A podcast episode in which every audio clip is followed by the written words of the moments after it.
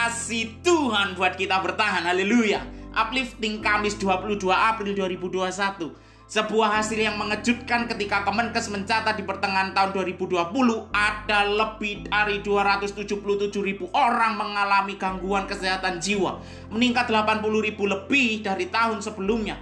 Lisa Carlson, seorang yang pernah menjabat sebagai presiden dari Asosiasi Kesehatan Publik di Amerika, mengungkapkan gangguan mentalitas masih akan menjadi masalah yang berat di tahun 2021 ini.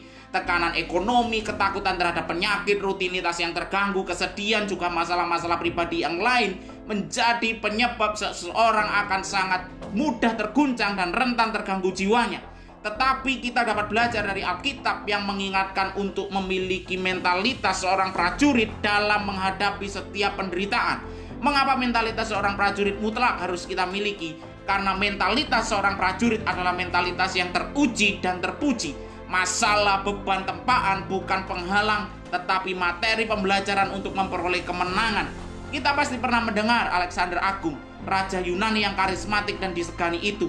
Setiap kali ia dan pasukannya melewati sebuah jembatan untuk menyerang suatu daerah, ia merusak jembatan itu dengan tekad harus menguasai daerah di mana ia akan menyerangnya saya ingin mengajak saudara semua melihat bukan kepada pribadi Alexander Agung ini, tetapi kepada pasukan-pasukannya. Alexander memang hebat dengan filosofi dan strategi perangnya, tetapi pasukan Alexander yang loyal dan royal adalah kunci.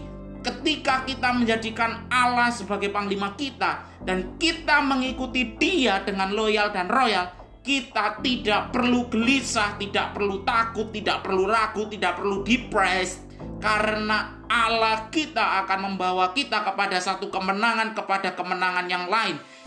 Masalah, tantangan, beban hidup bukan penghalang, tetapi materi pembelajaran agar kita dapat menerima kemenangan sebagai prajurit sejati yang terpuji dan teruji.